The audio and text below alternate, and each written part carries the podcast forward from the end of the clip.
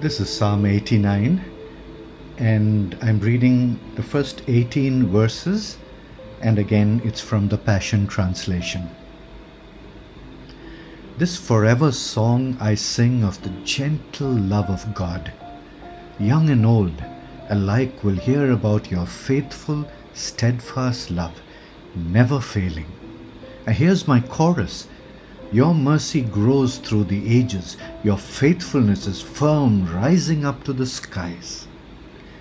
I heard the Lord say, My covenant has been made, and I am committed forever to my chosen one David. I have made my oath that there will be sons of David forever, sons that are kings through every generation.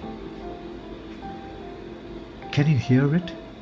Heaven is filled with your praises, O Lord. All the holy ones are praising you for your miracles. The sons of God are all praising you for your mighty wonders. We could search the skies forever and never find one like you. All the mighty angels could not be compared to you. You are a God who is greatly to be feared as you preside over the council of holy ones.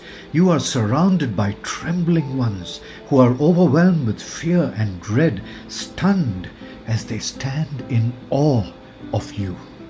So awesome are you, O Yahweh, Lord God of angels' armies. Where could we find anyone as glorious as you? Your faithfulness shines all around you. You rule over oceans and the swelling seas. When the stormy waves rise, you speak, and they lie still. You crushed the strongholds of Egypt, and all your enemies were scattered at the mighty display of your glory power. All the heavens and everything on earth belong to you, for you are the creator of all that is seen and unseen. The four corners of the earth were put in place by you. You made the majestic mountains that are still shouting their praises to your name. Breathtaking and awesome is your power. Astounding and unbelievable is your might and strength when it goes on display. Your glorious throne rests on a foundation of righteousness and just verdicts. Grace and truth are the attendants who go before you. O oh Lord, how blessed are the people who experience the shout of worship, for they walk in the radiance of your presence. We can do nothing but leap for joy all day long, for we know who you are and what you do, and you've exalted us on high. The glory of your splendor is our strength, and your marvelous favor makes us even stronger, lifting us even higher. You are our King, the holiest one of all. Your wraparound presence is our protection. Oh, Heavenly Father,